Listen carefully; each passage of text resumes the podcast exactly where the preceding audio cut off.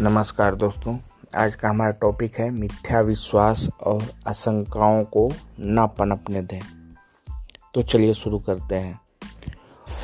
वस्तुतः कहते तो सब यही हैं कि हम भूत प्रेतों में विश्वास नहीं करते, परंतु वास्तविकता यह है कि प्रायः हम सबने किसी न किसी तरह से भय को पालतू जानवर के समान पाल रखा है। अधिकांश लोग अपशकुन वहम अंधविश्वासों के चंगुल में फंसे हुए हैं और जीवन भर इन वहमों अपशकुनों और शुभ अशुभ विचारों से त्रस्त रहते हैं।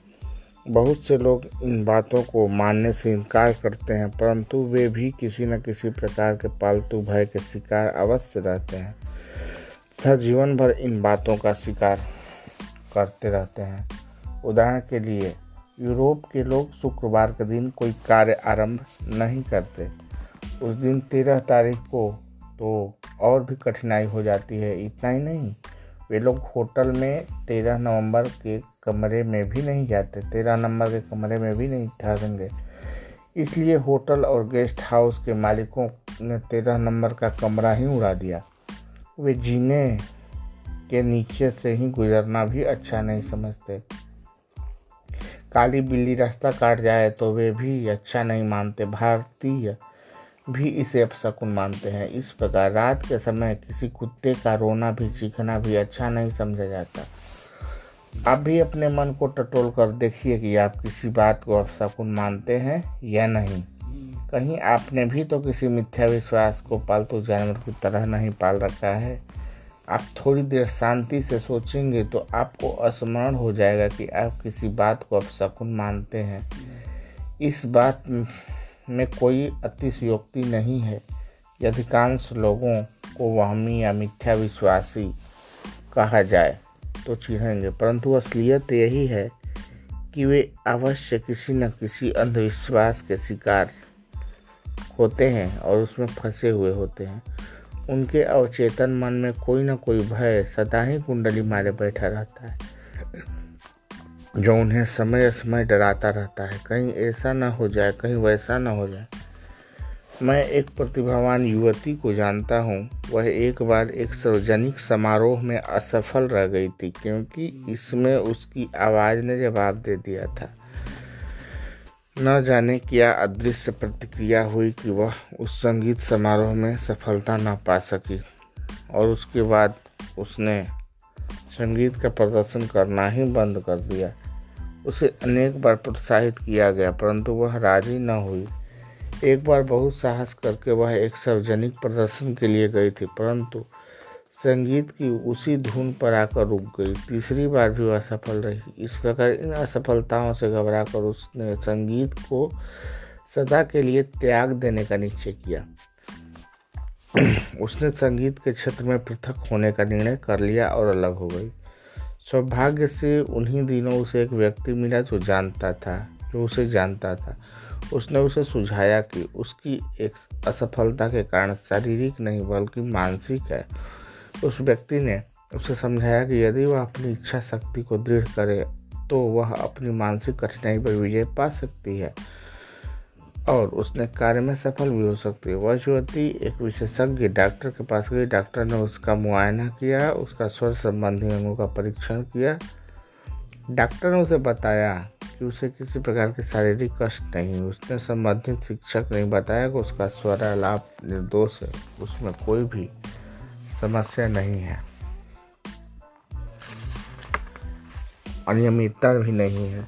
जब उसे यह निश्चय हो गया कि वह असफलता का कारण भय रूपी मानसिक पिचास है, तब उसने उसे छुटकारा पाने का निर्णय किया। उसने स्वयं एक सार्वजनिक समारोह में भाग लिया। वह गाने में खड़ी हो गई। भय का वही भाव फिर आया, परंतु उसने मन को डांट कर कहा कि यह स्वर मेरा है और यह इस पर मेरा पूर्ण अधिकार है। और अपनी इसी इच्छा निष्ठा देह निष्ठा के कारण वह सफल हुई।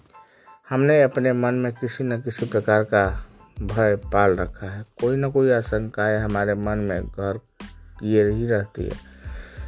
परंतु अधिकतर हमें उस पर शक भी नहीं होता। फिर भय की यह बिल्ली शेर बन जाती है और सब किए कराए को चौपट कर देती है।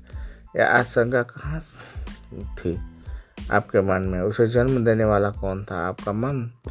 जिन दिनों आपका यह शंका घेरे में रहती थी, आपका मन भारी भारी सा रहता था। आप अपने भी को बीमार सा अनुभव करते थे। आपका मन स्वाभाविक स्थिति में नहीं रहता था। उस समय आप जितना इस आशंका से, इस भय से छुटकारा पाने का यत्न करते थे आशंका उतना ही ज़ोर पकड़ लेती थी।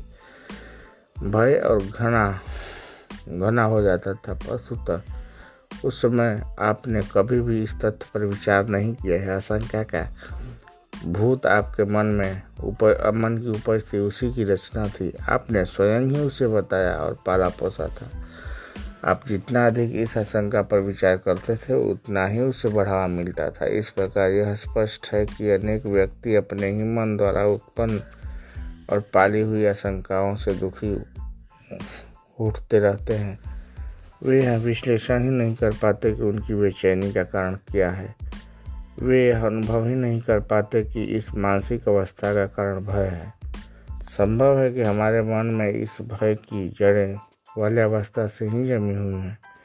यह भय बाल्यावस्था में ही आरंभ हुआ हो, क्योंकि प्रायः सभी देशों में बूढ़ी बुढ़िया या धाय या दादी, नानी, बच्चों ने ऐसी कहानियाँ सुनाया करती थी जिसके बच्चों को कोमल मन पर भय का एक छाया सी पड़ जाती थी। परियों, भूत प्रेतों, राक्षसों आदि की कथाओं से भय बच्चों के मन में अपनी जड़ें जमा लेता था और बचपन में ही हमारे मन में बैठा हुआ यह भय कार्य करना आरंभ कर देता था, जिसके कारण उसकी इतनी गहरी छाप हमारे मन पर पड़ी रहती है कि सदा हमारे सोच समझ कर आशंकित होते रहते हैं।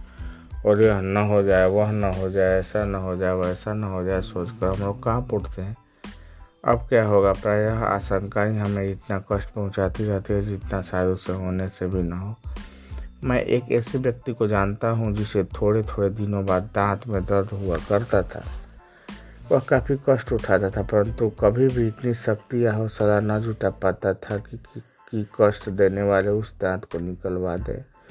कुछ समय बाद जब दर्द बंद हो जाता तो यह अनुभव करता कि यह दर्द अंतिम बार का है, परंतु कुछ दिनों बाद दर्द फिर होता और पहले से अधिक होता। इतना पर भी दांत उखड़वाना स्थगित करता तथा कष्ट सहन करता। लोग ऑपरेशन के भय से ही अनेक बार दीर्घकाल तक असह पीड़ा सहन करते रहते हैं। इस प्रकार कई बार उसका रोग असाध्य हो जाता यदि ये लोग चीर फाड़ सर्जरी करने वाले डॉक्टर के पास जाते तो उन्हें उतना कष्ट न उठाना पड़ता जितना भय के कारण उनका उठाना, उठाया, उठाते रहते हैं। परंतु वे भय के कारणों को दूर नहीं करते। मेरा एक परिचित व्यक्ति है, दो वर्ष पूर्व उसने बड़े जबड़े की हड्डी टूट गई थी, चोट की मरहम पट्टी तो की दवाई भी खाई, परंतु वो असली काम था सर्जन के पास जाने का, वह नहीं किया। उसे डरता रहा। मन में सर्जन के नस्तर का भय जो उठ, जो बैठा था, फल यह हुआ कि किसी समय उसके जबर में इतना कमज़ोर पड़े कि आज पदार्थ खाने में असमर्थ है। पूरे पौष्टिक तत्व न मिलने का सही कमज़ोर होता गया, जिससे एक सर्जन मित्र ने कई बार टोका एक छोटे सा परिसर से ही पूरी तरह ठीक हो जाएगा, पर भय। उसके मार्ग में रोड़े अटकाए रहा और वह कष्ट उठाता रहा। आप और हम कहेंगे कि यह व्यक्ति मूर्ख था। वाकई वह मूर्ख था, पर हम भी, पर क्या हम भी समय आने पर ऐसा नहीं करते? हम भी तो इसी भय के कारण कई कामों को स्थगित करते रहते हैं। यह केवल झूठ है, भय के कारण होता है। जबकि हमारा कर्तव्य यह होना चाहिए कि हम संकटों के विरुद्ध उठकर खड़े हो जाएँ, उसकी इतिश्री करके उसे समाप्त करके ही सांस लें। क्या आपने कभी सोचा कि यह आपका पालतू भय क्या है? ऐसा दिखता है कि हम, यह हमारे लिए अनिवार्य बन गया है, हमारे स्वभाव में बैठ गया। आपको जानना चाहिए कि हमारे लिए अनिवार्य नहीं, आवश्यक नहीं, इसलिए हमें पूर्ण निश्चय करके इसकी जड़ें काटने के लिए कमर कस लेना चाहिए। हमें इसकी जड़ों पर कुठारघात करना चाहिए, डरते रहने एवं भयभीत होने से कुछ नहीं होता।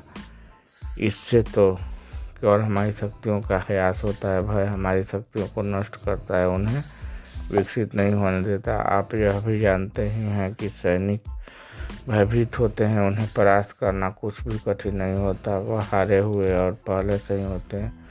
प्राय अधिकांश लोगों के अंतर्गत, अंतर मन में किसी न किसी प्रकार का भय छिपा रहता है। चाहे वह रोगों का भय हो, दुर्घटना का भय हो, व्यापार घाटे का भय हो, नौकरी छूट जाने का, मृत्यु का भय हो, न जाने पर रहता केवल छिपा ही नहीं रहता, अंदर ही अंदर आक्रमण भी करता है और हमें खोखला करते रहता है। कुछ लोग जब यात्रा करते हैं तो उनके मन में दुर्घटना का आशंका बनी रहती है। जब ट्रेन या बस किसी पुल पर गुजर रही होती है तो उसे आशंका से भयभीत रहते हैं। कहीं गाड़ी नदी में गिर न जाए। कुछ लोग ऐसे भी होते हैं जिन्हें किसी न किसी रोग से वाहन जीवन भर घेरे रहता है। उन्हें इस वहम से छुटकारा ही नहीं मिलता। कुछ लोग कैंसर से, कुछ लोग हृदय रोग से, कुछ गुर्दे के रोग से, कुछ ने दर्द आशंका से ही सदा कष्ट उठाते रहते हैं। सदा ही संबंधित रोग लक्षण अपने शरीर में ढूंढते रहते हैं। जरा सा कोई कष्ट हो गया तो फ़ौरन कहेंगे। मैं कहता था ना कि मुझे अमिक रोग है, दवा बेचने वालों की, इन्हीं के लोगों के सहारा से चांदी बनती है। लोगों से संबंधित इन प्रकार के भय हमेशा सक्रिय नहीं होते, परंतु इससे कभी कभी दौरे पड़ते हैं। और इस तरह की आशंकाओं के शिकार व्यक्ति के चेतन मन को इतना ज्ञान तक नहीं होता, परंतु यह वहम और भय उनके अचेतन मन के ही किसी कोने में कुंडली मारे पड़े रहते हैं और इसकी दुष्प्रभाव व्यक्ति के सभी मानसिक गुणों पर पड़ता है, जीवन के हर मोड़ पर और हर क्षण उन्हें भयपूर्ण विचार घेरे रहते हैं और मनुष्य उसके हाथों कष्ट उठाता रहता है। एक स्थान ऐसा है जहाँ निरंतर तूफ़ान आते रहते हैं। वहाँ के लोग हर समय आकाश में तूफ़ान आने के चिन्हों को ही खोजते रहते हैं। वे देखते रहते हैं कहीं लाल रंग का बादल तो नहीं छाए हुए हैं। वे देखते रहते हैं कि आकाश कैसा है, धुंधला या मैला तो नहीं हो रहा। वे तूफ़ान से बचने के लिए विशेष प्रकार की कठोर कोठरियाँ बनाते हैं। जब कभी उन्हें कोठरियाँ छोड़नी पड़ती है तो वे कहीं दूर जाते हैं तो परेशान हो जाते हैं। वे वास्तव में तूफ़ान के कष्टों की अपेक्षा तूफ़ान आने की आशंका के कारण हज़ार गुना अधिक कष्ट भोगते हैं।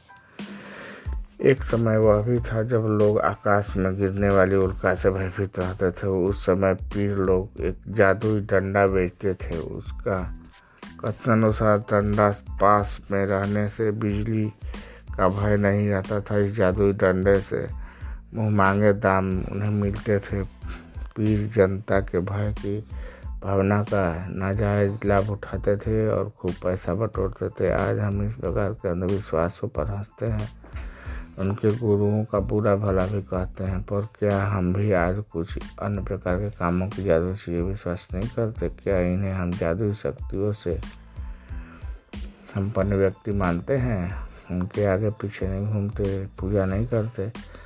आज जब हम भी कोई महामारी फैलती है तो शायद उनके कारण उनकी मौतें न होती हो। जितनी उस महामारी के फैलने के भय के कारण होती है, जब कभी कोई महामारी फैलती है, अक्सर महिलाएँ इसकी परेशान, अधिक परेशान होती है। उन्हें कुछ सोचता ही नहीं, वे इसी डर से अपना दिमाग शांत नहीं रख पाते कि उन्हें बच्चों, परिजनों तथा अन्य मिलने वाले को वह रोग न लग जाए। जब किसी को महामारी का शिकार देखती हैं तो वे प्राय मूढ़ और अकर्मण्य हो जाती है। वे एक विशेष प्रकार के भय के शिकार हो जाती है। उनके दिल दिमाग में कुछ जकड़ लेता है। एक डॉक्टर कह रहे हैं कि महामारी का रोग की अपेक्षा भय से अधिक विनाश होता है। इसके भय का बहुत महत्वपूर्ण भाग हो इसमें भय का बहुत महत्वपूर्ण भाग होता है। बहुत वर्ष पहले इसी भय के कारण यूरोप के अनेक नगरों में येलो फीवर से बचने के लिए गलियों में नुक्कड़ पर कोल तार के पीपों में आग जलाई जाती थी। वहाँ के निवासियों का भ्रम था कि कोल तार जलाने से पीत ज्वर नहीं फैलेगा और कुछ हो या ना हो और इतना अवश्य है कि लोगों में मन में व्याप्त भय अवश्य अपना काम करता है। वस्तुतः ऐसे समय में यह चाहिए कि लोग अपने मन में दुर्बलता न आने दें, अपने विवेक को स्थिर रखें। कुछ लोगों को कई बार यह भ्रम हो जाता है कि उसका दिमाग काम नहीं कर रहा। या वे अपने आसमान शक्ति खो रहे हैं। ऐसे उदाहरण भी देखे गए हैं कि इसी भ्रम के कारण कई लोग वास्तव में अपने आसमान शक्ति खो बैठे। ऐसे व्यक्ति कई बार अपना नाम तक भी भूल जाते हैं। एक बार एक व्यक्ति वाशिंगटन के किसी होटल में ठहरा होटल में क्लर्क ने जब उसका नाम पूछा तो बता ना सका, वह अपना नाम ही भूल गया था। वह तथा स्मरण शक्ति नष्ट होने के कारण वह चिंताग्रस्त रहने लगा। प्रायः इमर्सन का उदाहरण देकर कहा करता था कि जीवन के अंतिम वर्षों में वह अपने परिचितों, मित्रों आदि के नहीं, वरन अपना नाम भी भूल गया था। भय के वशीभूत होना मूर्खता है भयाक्रांत होने से ही संकट का करने वाली हमारी शक्ति कमज़ोर होती है। जो लोग प्राय किसी रोग के लक्षण से ढूंढ ढूंढ ढूंढ ढूंढते रहते हैं या फिर किसी संकट का शंका करते वास्तव में वे भयभीत हो जाते हैं। यदि उन्हें किसी स्थान से रोग का लक्षण दिख भी जाए तो वे बहुत चाह बढ़ाकर बताते हैं। उनका ऐसा स्वभाव बन जाता है। वे अपनी शक्तियों गुण को तुच्छ समझने लगते हैं और कमजोरियों का वर्णन बहुत बढ़ा चढ़ा कर करते हैं। इससे परिणाम यह होता है कि शंकर के समय पूर्व ही आ जाता है या यूँ कही और शंकर को निमंत्रण दे बैठते हैं। प्रायः बहुत से लोगों के अंतर मन में भय छिपा रहता है कि उन्हें यह अज्ञात नहीं, ज्ञात ही नहीं होता कि उनके अंतर मन में जो भय घर कर बैठा है, उसका परिभाषा के अधिकांश व्यक्ति इस बात को स्पष्ट व्याख्या ही नहीं कर सकते। ऐसे लोगों को कोने में बैठे बैठे किसी संगत की प्रतीक्षा करते रहते हैं। आज हम, आज तक हमें कैसी भी, एक भी व्यक्ति नहीं मिला जिसने कोई भय न हो। सभी किसी न किसी भय को पाले रखते हैं। एक व्यक्ति को बचपन से ही इस भय ने घेर रखा था कि न एक दिन उसे अदालत में जाना पड़ेगा। वह वकील उससे ऐसे बहन प्रश्न पूछे उत्तर देना, उसके लिए संभव होगा प्राय देखा होगा। बहुत से माता पिता अपने बच्चे के मन में विभिन्न प्रकार के भय को छाप डालते रहते हैं, पर वे यह नहीं समझते कि इस प्रकार बच्चों के मन भय बैठ जाता है। उसने कितने भयंकर परिणाम निकलते हैं। यद्यपि माता पिता के मन में बच्चों की भलाई की भावना नहीं रहती यद्यपि इस प्रकार के भय से बच्चों का बड़ा भारी अनिष्ट हो जाता है, बालक के मन पर इस प्रकार के भय जमा होने पर परेशानी होती जिन्हें नष्ट करना कठिन ही नहीं, बल्कि संभव हो जाता है। ऐसा न करना, वैसा न करना, वहाँ न जाना, बाहर न निकलना, सर्दी लग जाएगी। यह न खाना, वह न खाना आदि अनेक निषेधों से बच्चे की स्वतंत्रता निचिंतन शक्ति में भारी बाधा पड़ती है, इससे उसके तन और मन दोनों को ही मूल प्रवृत्तियों पर कुठारघात होता है। ऐसा निश्चित परिणाम यह होता है कि बच्चों का स्वतंत्र स्वाभाविक विकास नहीं हो पाता। भय और चिंता के भयावह विचारों को उनके मन पर लाद कर माता पिता चिड़चिड़ा को जो बना देते हैं। चाहिए कि बच्चों को हर प्रकार के भय से बचाए ताकि उनका स्वाभाविक विकास हो सके। आप जिस वस्तु सदा ध्यान करते रहते हैं तथा जिस बात के लिए निरंतर प्रयत्नशील रहते हैं, उसमें अवश्य सफल हो जाते हैं। लेकिन यदि आपके मन में सदा भय के विचार बने रहेंगे तो आप उसी का चिंतन करते रहेंगे, उसी की बात करते रहेंगे तो आपका ध्यान भी उसी की ओर लगा रहेगा। और तब वही भय साकार रूप धारण करके सबके आपके सम्मुख आ जाएगा और आप कभी भी सफल नहीं हो सकते। डॉक्टर आपको ऐसे अनेक रोगियों सकते हैं जिन्होंने रोग की अपेक्षा रोग के भय के कारण अधिक कष्ट उठाया है। या प्लेग आदि महामारियों की स्थिति आने पर लोग की अपेक्षा रोग के भय से मरने वालों की संख्या सदा ही अधिक होती है।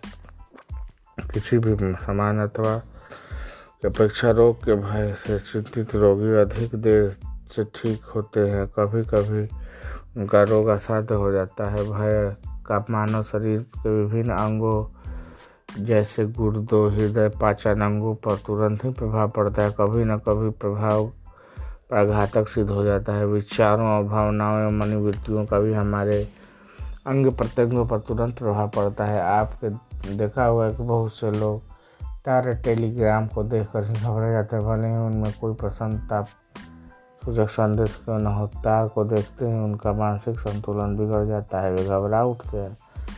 वास्तव में कोई बिरला व्यक्ति ही ऐसा होगा जो भय रहित होकर जीवन का पूर्ण आनंद प्राप्त कर सका हो। हम पूरी तरह निश्चिंत कभी हो ही नहीं पाते। हमें अधूरी निश्चिंता ही प्राप्त होती है। और कभी कभार ही आनंद की झलक मिल पाती है। आनंद का कोई क्षण कभी हमारी ओर आता भी है तो हमारे मन में बैठे हुए भय आदि उसे उड़ा ले जाते हैं। एक बड़े राजा ने कहा कि सारे जीवन में केवल अंठानवे दिन ही आनंद प्राप्त हो सका। एक राजा के बारे में तो यह कहना ठीक हो सकता है क्योंकि उसे अपने राज्य का सारा उत्तरदायित्व संभालना पड़ता है, परंतु अच्छा तब होता है जब एक साधारण व्यक्ति तक यह कहते सुने जाते हैं जीवन में कोई आनंद नहीं। क्या आप बता सकते हैं कि अब तक आपके जीवन में आनंद के कितने दिन आए, कितने दिन आप चिंताओं से मुक्त रहे और आपके जीवन में कितने दिन बीते कि। जब आप दिन भर मुस्कुराते रहे, सच्चाई तो यह है कि हमने हम में से बहुत ही कम लोग अपने आँखों को आनंद प्रदान करने वाले क्षणों की प्रतीक्षा में खुली रखते हैं। एक व्यक्ति ने एक लेख में ऑपरेशन के बाद अनुभूतियों का वर्णन किया था। लेख का शीर्षक वास्तविकता के 20 मिनट। लेख का सारा इस प्रकार था कि वसंत का आगमन हो चुका था। आकाश में बादल छाए हुए थे, पर अस्पताल का वातावरण में कोई भी आनंद न था। अचानक ही मुझे आनंद का भरपूर एक नया संसार, एक नवीन आलोक दिखाई दिया। एक आलोक दिखाई दिया।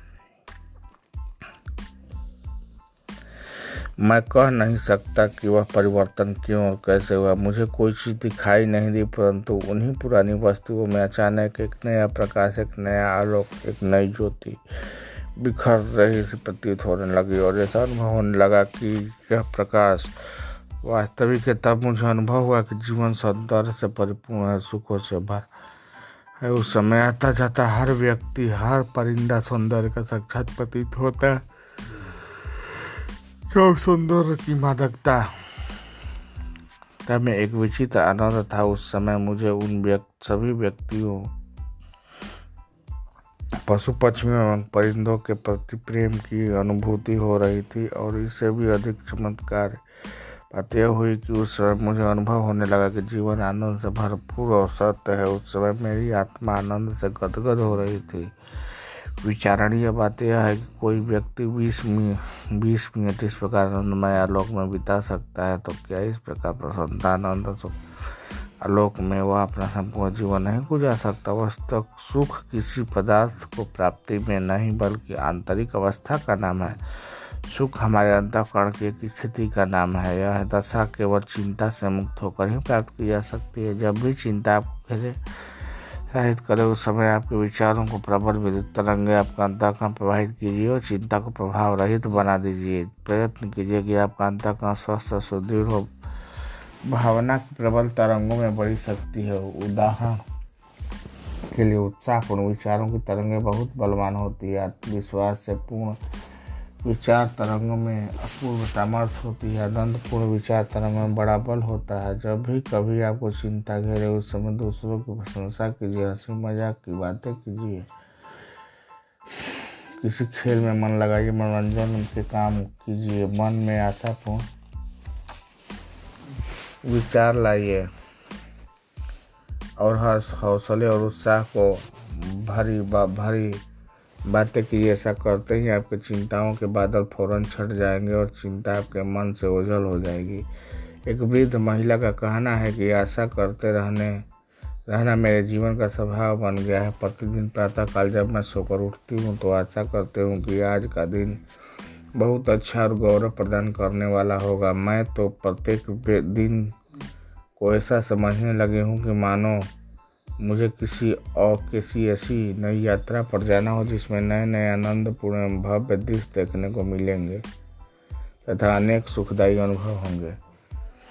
यदि आप भी सदा प्रसन्न रहना चाहते हैं तथा भय की चिंता से छुटकारा पाना चाहते हैं तो आपको चाहिए कि आप अपने मन की प्रवृत्ति ऐसा बनाएँ कि आप जिस किसी व्यक्ति को देखें, आपको आनंद अनुभव हो आप किसी भी वस्तु को देखें तो आपको सौंदर्य और प्रसन्नता की अनुभूति हो। यदि आप अपने शक्तिशाली बन, बनना चाहते हैं, आपके सभी प्रकार की पछताओं, चिंताओं से मुक्त कर दीजिए। अपने मन को पालतू भय को दूर भगा दीजिए और मिथ्या भ्रम आपके मन में बैठ गया है, उससे मुक्त कर डालिए। अपने मन में विश्वास की प्रबल तरंगे तरंगित कीजिए जिससे आपका उत्साह प्रतिक्षण बढ़ेगा तथा आपकी आशाएँ बलवान होती जाएँगी। ऐसा करने पर ही आपके मन की चिंताओं के भी विचार दूर होंगे निराशा समाप्त होगी, जिसके लिए कोई स्थान न रहेगा। और यदि हमें कमर कस कर अपने मन के पालतू भय को जड़े काटने के लिए तैयार रहना चाहिए, और दूसरी चीज़ ये कि अब हम अंधविश्वास और आशंका की भावनाएँ व्यक्ति के मनोबल व उद्देश्य को कमज़ोर बना देती है। आज इस युग में भी व्यक्ति अपने आप को इस भावनाओं से मुक्त नहीं कर पाया है।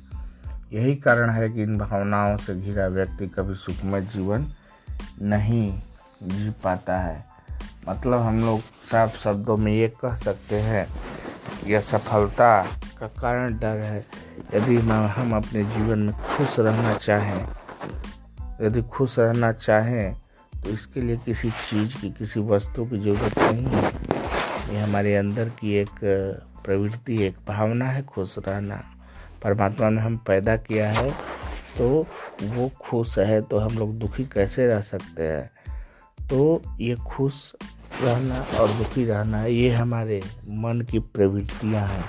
यदि हमें सफल होना है तो हमें खुश रहना चाहिए, हमें प्रसन्न रहना चाहिए और प्रसन्नता ही, सफलता की कुंजी है। यदि हम लोग प्रसन्न रहना सीख लें तो हमारे लाइफ, ज़िंदगी में ऐसी घटनाएँ ही घटेंगी जो हमें प्रसन्न करती रहेंगी। और हमारे साथ वैसा ही होता है जैसा हम लोग महसूस करते हैं। और हम लोग फालतू के डर को अपने अंदर पाल कर रखते हैं, जिसका हमारे जीवन में कोई महत्व ही नहीं होता। और दूसरी चीज़ ये कि आकर्षण का नियम ये कहता है कि हमारे साथ वही होता है जो हम लोग सोचते रहते हैं। तो जब हम लोगों के अंदर डर होता है तो हम लोग अच्छी चीज़ें नहीं सोच सकते। हम लोग ऐसा ही चीज़ें सोचते हैं जो हमको कमज़ोर बनाती है, हमारे अंदर निगेटिव थॉट्स आते हैं, नकारात्मक विचार आते हैं, जो हमारे इच्छा शक्ति, हमारे आत्मबल को कमज़ोर बनाती है, हमारे विल पावर को वीक करती है। तो हमें केवल एक ही काम करना होगा कि हमें खुश रहना होगा। और ये हमारे जीवन को और प्रबल बनाएगी, हमारी इच्छा शक्ति को दृढ़ करेगी और भय रूपी इस झूठ को काट पाएगी और हम अपने लाइफ में सफल हो पाएँगे। तो मिथ्या विश्वास से बचे और आत्मविश्वास के साथ जिए। इसी के साथ मैं अपना पॉडकास्ट ख़त्म करता हूँ। थैंक यू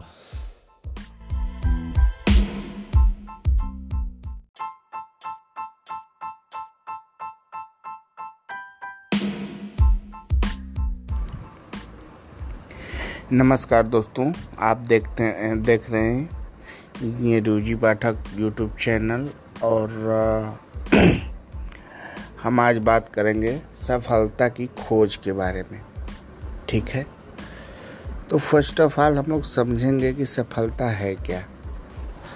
तो सफलता को समझने के लिए हमें सबसे पहले असफलता को समझना होगा कि असफलता क्या है। तो एक चीज़ तो फिक्स है कि असफलता और सफलता दोनों में ज़्यादा डिफरेंस नहीं है। यदि हम असफल हो कर के पुनः प्रयास न करें तो उसको हम लोग कहेंगे कि हम असफल हो चुके हैं। बट यदि हम प्रयास, पुनः प्रयास करते हैं तो हम लोग असफल नहीं कहे जाएँगे।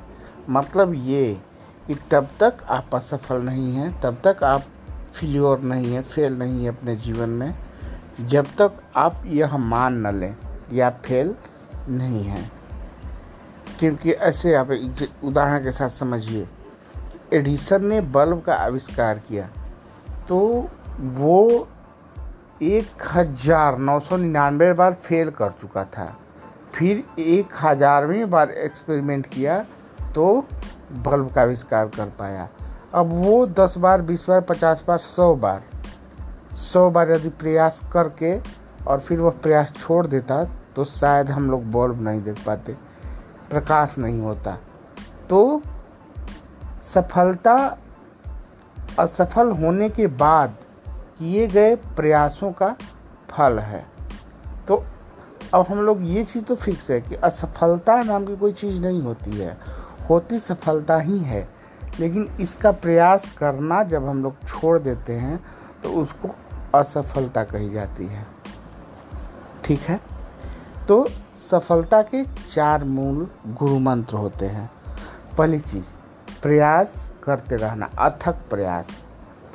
प्रयास करने में न थकिए, जितनी बार गिरिए, उतनी बार उठिए। अथक प्रयास, दृढ़ विश्वास। विश्वास होना चाहिए। आप सफल हैं मतलब ये मतलब ये कि आप जिस चीज़ के लिए भी प्रयास कर रहे हैं तो ये मान लीजिए कि आपको वो चीज़ मिल चुकी है और आप उसके ऑनर हैं। दृढ़ विश्वास रखिए। विश्वास रखिए कि आपको ये चीज़ है, आपको ये चीज़ मिल गया। यदि आप आईआईटी का प्रिपरेशन कर रहे हैं तो आपको विश्वास होना चाहिए कि मैं आईआईटी पास कर चुका हूँ। आपको इतना परिश्रम करना चाहिए कि आपको विश्वास हो जाए कि मैं पास कर ही लूँगा। यदि आप IAS का प्रिपरेशन कर रहे हैं तो आपको विश्वास होना चाहिए कि मैं I A S U P S C clear कर पाऊँगा। यदि आप बिज़नेस कर रहे हैं तो आपको ये विश्वास होना चाहिए कि आप अपने बिज़नेस में ज़रूर सफल होंगे या आप कोई भी परीक्षा की प्रिपरेशन कर रहे हैं तो आपको विश्वास होना चाहिए कि मैं ये कर ही लूँगा। तो अथक प्रयास और दृढ़ विश्वास होना चाहिए। अपने लक्ष्य को प्राप्त करने का दृढ़ विश्वास होना चाहिए। और सच्ची लगन होना चाहिए, निष्ठा होना चाहिए। निष्ठा कब होता है? जब हमको उस चीज़ में रुचि होती है, जिसको करने का प्रयास हम लोग करते हैं। तो सच्ची लगन होना चाहिए। सच्ची लगन और कठिन परिश्रम और कठिन परिश्रम, अपना द बेस्ट दीजिए। अपना पूरा उसमें समा जाइए। तो दृढ़ विश्वास, अथक प्रयास, सच्ची लगन और कठिन परिश्रम।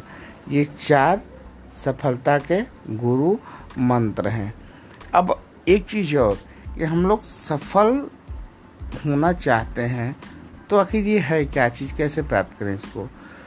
तो सबसे पहले कि आप बड़ा होना चाहते चाहते हैं तो बड़े लोगों के साथ रहिए। यदि आप महान बनना चाहते हैं तो महान लोगों के साथ रहिए। आप जैसा बनना चाहते हैं, वैसे लोगों के साथ रहिए। वैसे लोगों को सुनिए। अब हम कहेंगे कि आप तो हम कैसे सुने महात्मा गांधी? हम कै, महात्मा गांधी या हम कैसे सुने विवेकानंद? हम कैसे सुने मतलब जो भी सफल हुए हैं उनको? तो उनको सुनने का, उनको, उनसे बात करने का मतलब ये है कि उनके साथ आप समय बिताइए। अब आप मान लीजिए अमीर बनना चाहते हैं, पैसे वाले बनना चाहते हैं। आप गिल, बिल गेट्स के पास, के साथ बात करिए, रहिए। अंबानी के साथ बात करिए, रहिए। और भी जो भी मार्क जुकरबर्ग है, बहुत सारे लोग हैं, उनके साथ रहिए। अब आप ये प्रश्न पूछेंगे, हम उनके साथ कैसे रह सकते हैं? वो बड़े लोग हैं, हम उनके साथ नहीं बैठ सकते। मेरे कहने का मतलब ये है उनके साथ खाना पीना, चाय पीना नहीं। मतलब ये कि आप उनके विचारों को समझिए, उनकी थॉट प्रोसेस क्या है, वो काम कैसे करते हैं, वो सोचते कैसे वो रहते कैसे हैं। उनकी बुक्स पढ़िए, अमीर लोगों के बुक्स पढ़िए, लिखे हुए जीवनी पढ़िए। तो आप उस चीज़ को समझ पाएँगे कि उनमें ऐसा क्या है जो आप में नहीं है। तो उस चीज़ों को इम्प्रूव करिए। इम्प्रूव करते रहिए करते रहिए। फिर होगा क्या कि आप देखेंगे कि आप उनके जैसा बनते जा रहे हैं। ठीक है? और उनके पास जो भी है, वो आपको के पास भी होने लग जाएगा। तो पहली चीज़ ये कि जो भी आप बनना चाहते हैं, उसको फिक्स करिए। मतलब ये कि आप गोल को फिक्स करिए। फिर उनके साथ उनके जैसा जीना शुरू कीजिए। जीवन वैसा होना चाहिए जैसा आप बनना चाहते हैं। ठीक है? अच्छा अब तीसरी चीज़। तीसरी चीज़ ये एक आइडियल पर्सन होना चाहिए, जो सफल हो और उसके जैसी सफलता और किसी को प्राप्त न हो। या तो वो ऐसा ज़िंदगी जिया हो जब वो दुखी नहीं हुआ हो। और ऐसा एक ही इंसान है जो जीवन में कभी दुखी नहीं हुआ, असफल नहीं हुआ। और वो वो इंसान है भगवान श्री कृष्ण अब हम कहेंगे कि हम तो भगवान नहीं हैं। तो एज ए गॉड मत लीजिए, इन चीज़ों को एज ए गॉड नहीं। भगवान श्री कृष्ण से क्या सीखा जा सकता है? भगवान श्री कृष्ण सीखा जा सकता है कि उन्होंने जेल में जन्म लिया। उन्होंने अपने, अपनी खुद के माता पिता को नहीं देखा। बचपन से ही उन पर समस्याएँ आती रहीं। लोग मारने की कोशिश करते रहे। लेकिन हर एक वक्त, हर एक समय में उन्होंने मुस्कुराया है। उनके चेहरे पे मुस्कुराहट है। तो उनसे क्या सीखें? अब तो हम लोग पहाड़ नहीं उठा सकते। हम लोग के पास उतना क्षमता नहीं है बट एक चीज़ भगवान श्री कृष्ण से सीखा जा सकता है, और वो ये कि चाहे परिस्थिति कैसी भी हो, चेहरे का मुस्कान चेहरे से नहीं जाना चाहिए, चाहे कैसी परिस्थिति हो, आप पार कर जाओगे। सफलता का एक ही गुरु मंत्र है, प्रसन्न रहिए। भगवान श्री कृष्ण से ये सीखने लायक चीज़ है। आप हमेशा प्रसन्न रहिए, परमात्मा आपके साथ रहेगा। प्रसन्नता ही सफलता की कुंजी है। चाहे कुछ भी हो, खुश रहिए। होता क्या है कि जब हम लोग खुश होते हैं तो हमारे हमारे शरीर में एक पॉजिटिव एनर्जी का प्रवाह होता है और वो बढ़ता रहता है और हमारे डोपामिन को इंक्रीज करता है। होता क्या है कि जब हम लोग दुखी होते हैं, जैसा हम लोग महसूस करते हैं, आकर्षण का नियम ये कहता है कि हम लोग जैसा महसूस करते हैं, हमारे साथ वैसा ही होता है। जब हम लोग खुश होते हैं तो हम लोग के जीवन में खुशी आती है और हम लोग दुखी होते हैं तो हमारे जीवन में दुखी, दुख आता है। मतलब ये कि हम लोग जैसा महसूस करते हैं, हमारे साथ वैसा ही होता है। तो हम लोग प्रसन्न रह, रहें, यदि हम लोग प्रसन्न रहें तो हमारे साथ वो होगा जो हमें प्रसन्नता दिलाएगी। तो पूरा कहने का मतलब ये है कि सफलता के लिए प्रसन्नता ज़रूरी है। और दूसरी चीज़ ये कि प्रसन्नता प्राप्त करने के लिए जो भी करना पड़े, करिए और आखिरी सांस तक करिए। और यदि आप सफल होना चाहते हैं, जीवन में सफल होना चाहते हैं तो ऐसा कार्य करिए। रोज़ सुबह में ऐसा कर सुबह से शाम तक ऐसा कार्य करिए कि रात को चैन की नींद सो सके। आप ज़रूर सफल होंगे। 你看见没